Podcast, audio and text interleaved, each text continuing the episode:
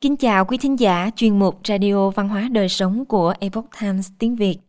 Hôm nay, chúng tôi hân hạnh gửi đến quý vị bài viết có nhan đề Cuộc cách mạng giáo dục tại gia bùng nổ trong đại dịch virus Trung Cộng. Bài viết của tác giả Alice Newman do dịch giả Hưng Hữu chuyển ngữ. Mời quý vị cùng lắng nghe. Bài viết này là phần 14 trong loạt bài nghiên cứu nguồn gốc của nền giáo dục công lập ở Hoa Kỳ. Gần đây, tất cả chúng ta đều là những người học tại gia, ít nhất là trong tương lai gần.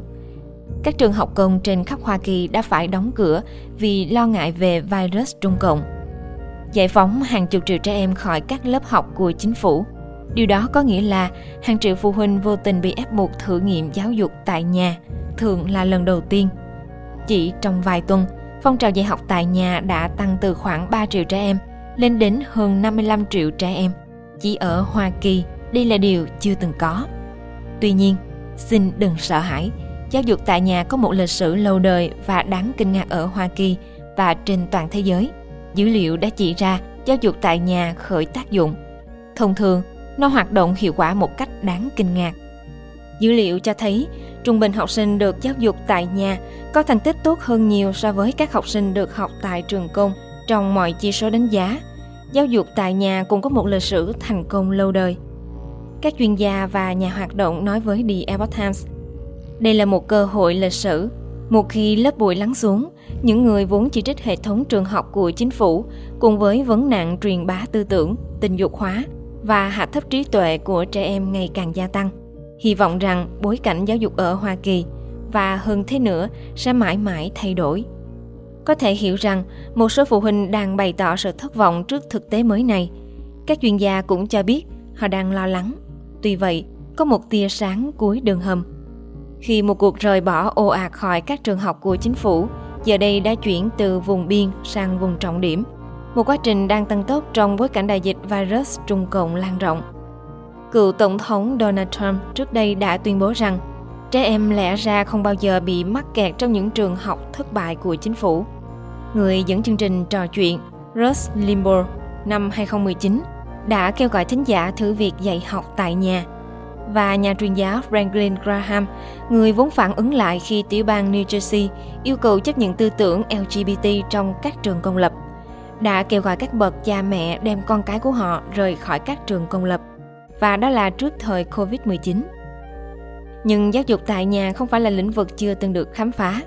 Thật vậy, rất lâu trước khi chính phủ chiếm đoạt quyền kiểm soát giáo dục theo sự thúc giục của những người theo chủ nghĩa tập thể, một quá trình đã kể lại chi tiết trong loạt bài về giáo dục công lập này.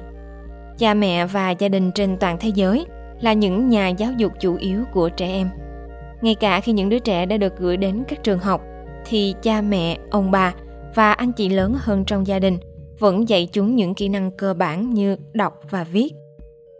Nhiều anh hùng lỗi lạc nhất của Hoa Kỳ chủ yếu được giáo dục tại nhà. Vị tổ phụ của Hoa Kỳ, George Washington, hầu như được giáo dục tại nhà và ông chỉ được giáo dục chính thức trong vài năm. James Madison, cha đẻ của hiến pháp, cũng chủ yếu học tại nhà. Một thế kỷ sau, Tổng thống Abraham Lincoln cũng được giáo dục tại nhà, và đó chỉ là phần nổi của tảng băng chim. Đây trở thành một chuẩn mực trên toàn thế giới xuyên suốt lịch sử nhân loại. Tiến sĩ Ryan Ray, Chủ tịch Viện Nghiên cứu của Giáo dục tại nhà quốc gia NSERI và là tổng biên tập của tạp chí Bình Duyệt Homeschool Researcher giải thích rằng Giáo dục tại nhà ngày nay thực chất là sự hồi sinh của nền giáo dục do cha mẹ và gia đình dẫn dắt, vốn đã phổ biến từ hàng thiên niên kỷ trước. Rất lâu trước khi chính phủ chứng nhận và phê duyệt các giáo viên, Công dân ở cường quốc như Đức, Kenya, Brazil, Hoa Kỳ, Vương quốc Anh và Nhật Bản đã phát minh ra các quy trình và tiện ích tuyệt vời, tạo ra những tác phẩm nghệ thuật vĩ đại, điều hành những doanh nghiệp lớn, xây những cây cầu và tòa lâu đài, viết những án văn xuất chúng, chiến đấu trong những trận chiến và cứu chữa bệnh tật mà không cần một lượng lớn trẻ em và công dân phải đi học, đào tạo và nghe tuyên truyền trong các tổ chức của nhà nước, gọi là trường học. Tiến sĩ Ray một trong những chuyên gia học thuật hàng đầu thế giới, nói thêm về giáo dục tại nhà. Ông Ray nói với The Epoch Times, Giáo dục tại nhà do cha mẹ hướng dẫn là chuẩn mực ở nước Mỹ thuộc địa và trên toàn Hoa Kỳ. ở các vùng nông thôn và thành phố cho đến khoảng năm 1900. Ông giải thích các trường học do chính phủ điều hành không có các biểu tượng truyền thống như cờ Mỹ, bánh táo và chúa, trái ngược với những lầm tưởng phổ biến về nền giáo dục của chính phủ. Dữ liệu cho thấy một trong những lĩnh vực Ray đã nghiên cứu trong nhiều thập niên là giáo dục tại nhà.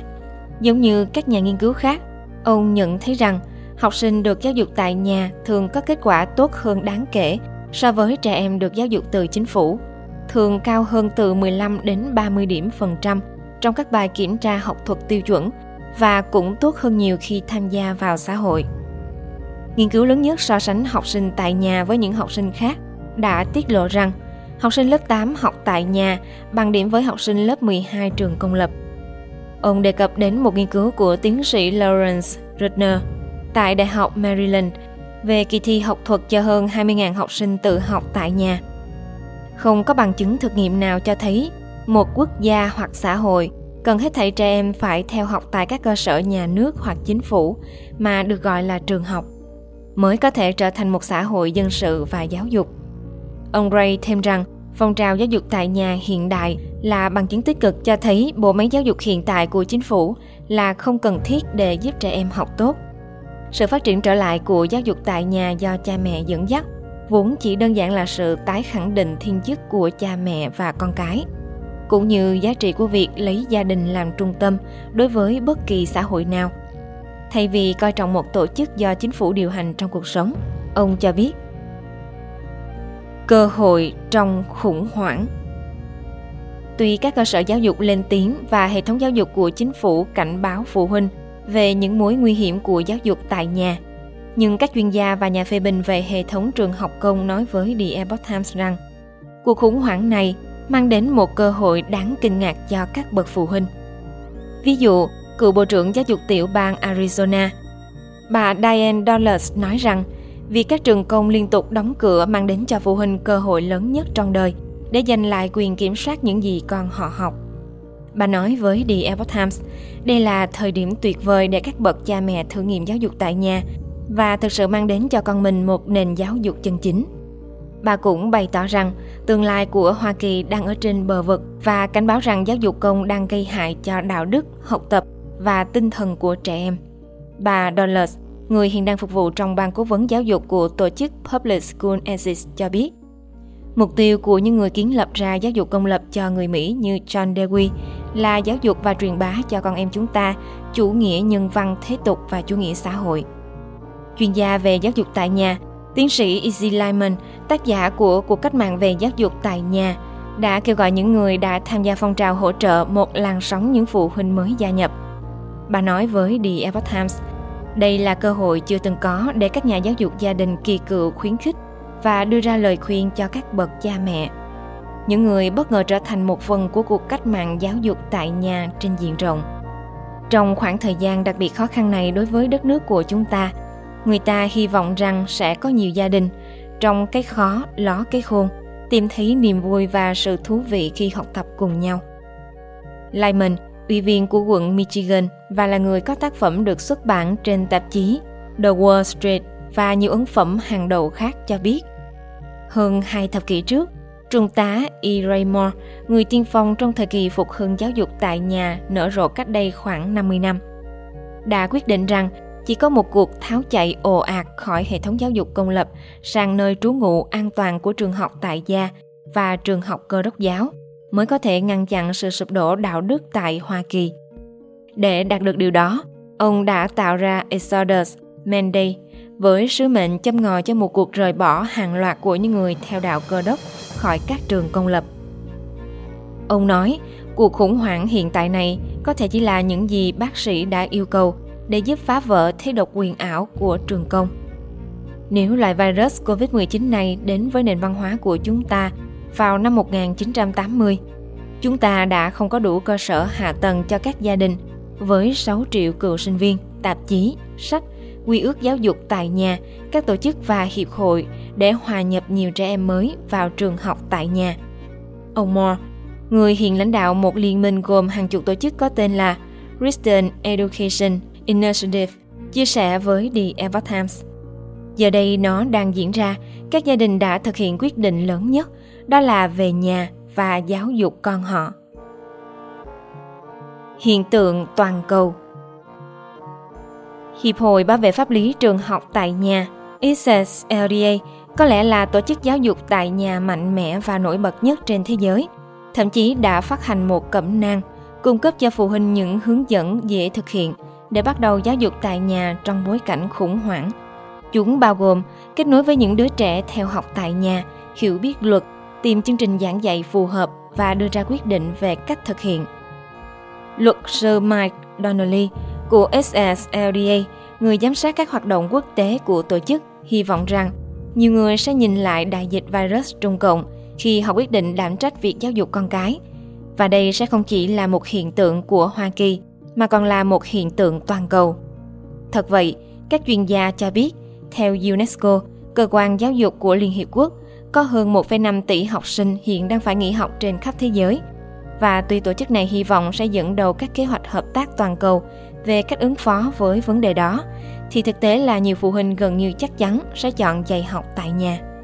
Giáo dục tại nhà là một phong trào toàn cầu của các bậc cha mẹ nhằm tìm kiếm những cơ hội sống tốt nhất cho con cái của họ để đáp ứng nhiều yếu tố khác nhau. Ông Donnelly nói với The Epoch Times, đồng thời cho biết thêm rằng trên khắp thế giới, phong trào giáo dục tại nhà đang phát triển mạnh mẽ.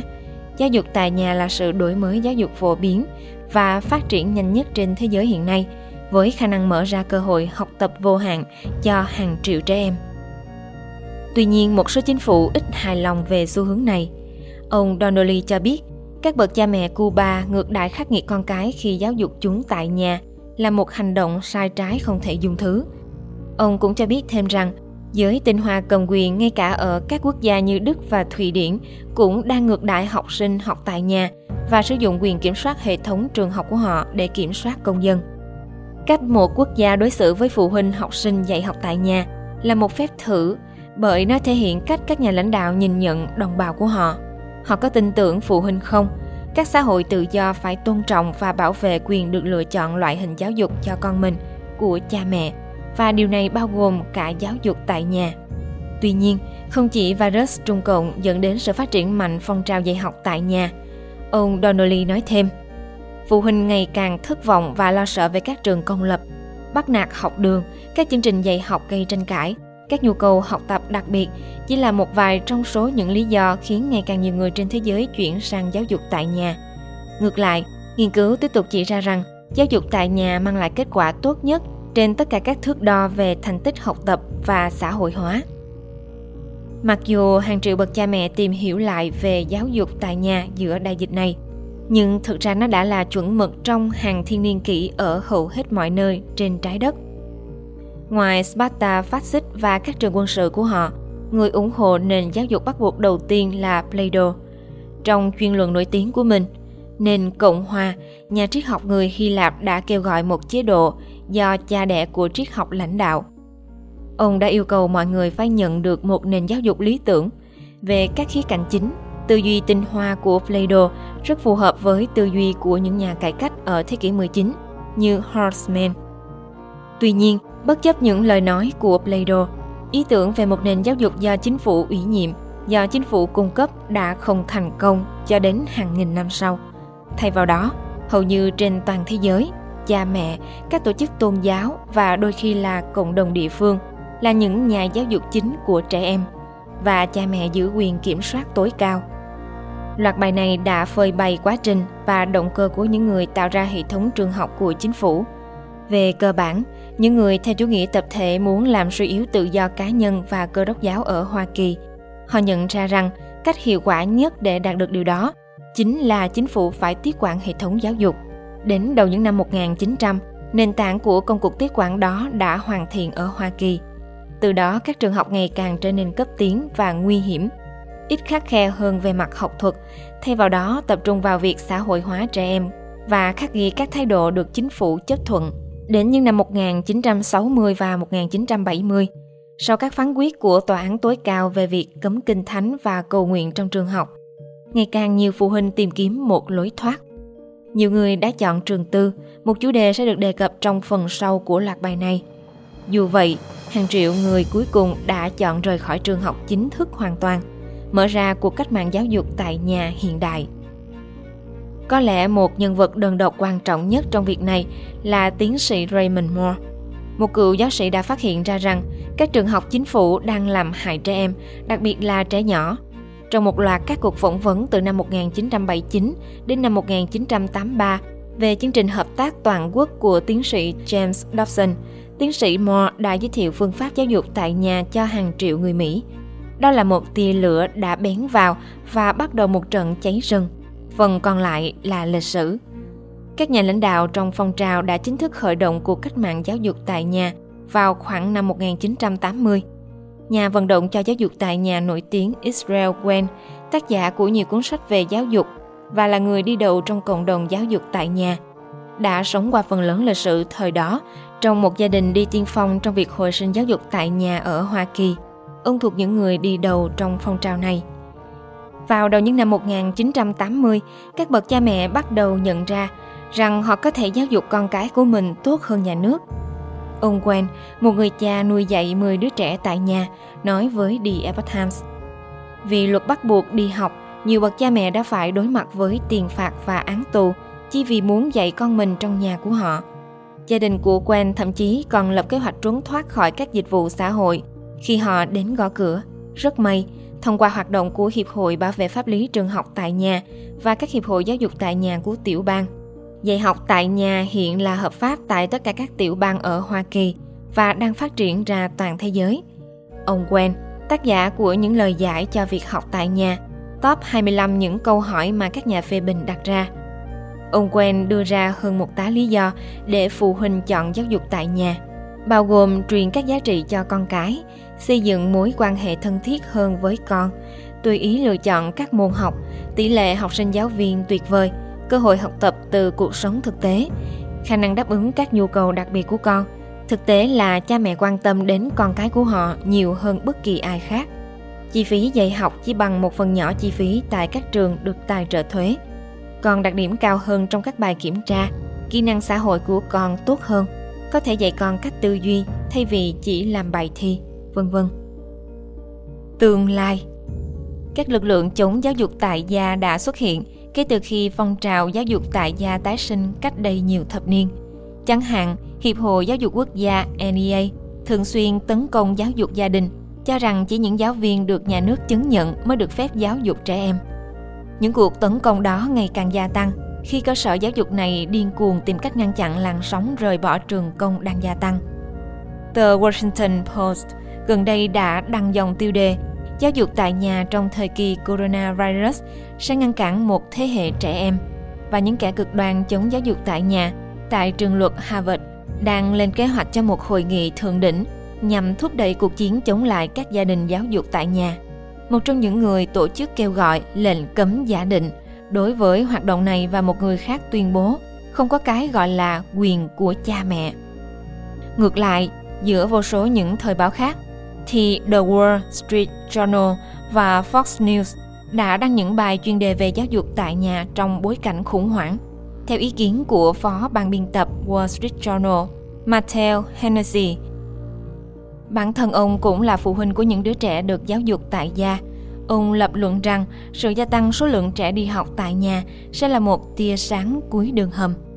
Không còn nghi ngờ gì nữa, hình thức giáo dục tại nhà liên tục trỗi dậy là một trong những bước phát triển quan trọng nhất trong lĩnh vực giáo dục ở Hoa Kỳ và xa hơn thế. Mặc dù truyền thống này gần như đã bị xóa sổ do chính phủ tiết quản giáo dục trong thế kỷ trước, nhưng giờ đây nó đang hưng thịnh trở lại và virus Trung Cộng có thể đẩy mạnh phong trào này. Khi lớp bụi cuối cùng biến mất sau sự tàn phá của virus Trung Cộng, có thể có một điểm sáng rất đáng chú ý hàng triệu gia đình dạy học tại nhà mới muốn cống hiến để bảo đảm nền giáo dục tốt nhất cho con cái của họ. Cơ hội đã xuất hiện. Giờ đây, tùy thuộc vào người Mỹ có nắm bắt được nó hay không. Quý thính giả thân mến, chuyên mục Radio Văn hóa Đời Sống của Epoch Times tiếng Việt đến đây là hết.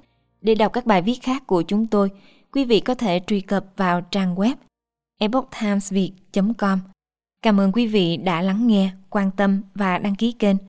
Xin chào tạm biệt và hẹn gặp lại quý vị trong chương trình lần sau. Kính chúc mọi điều bình an và tốt lành đến quý vị cùng người thân.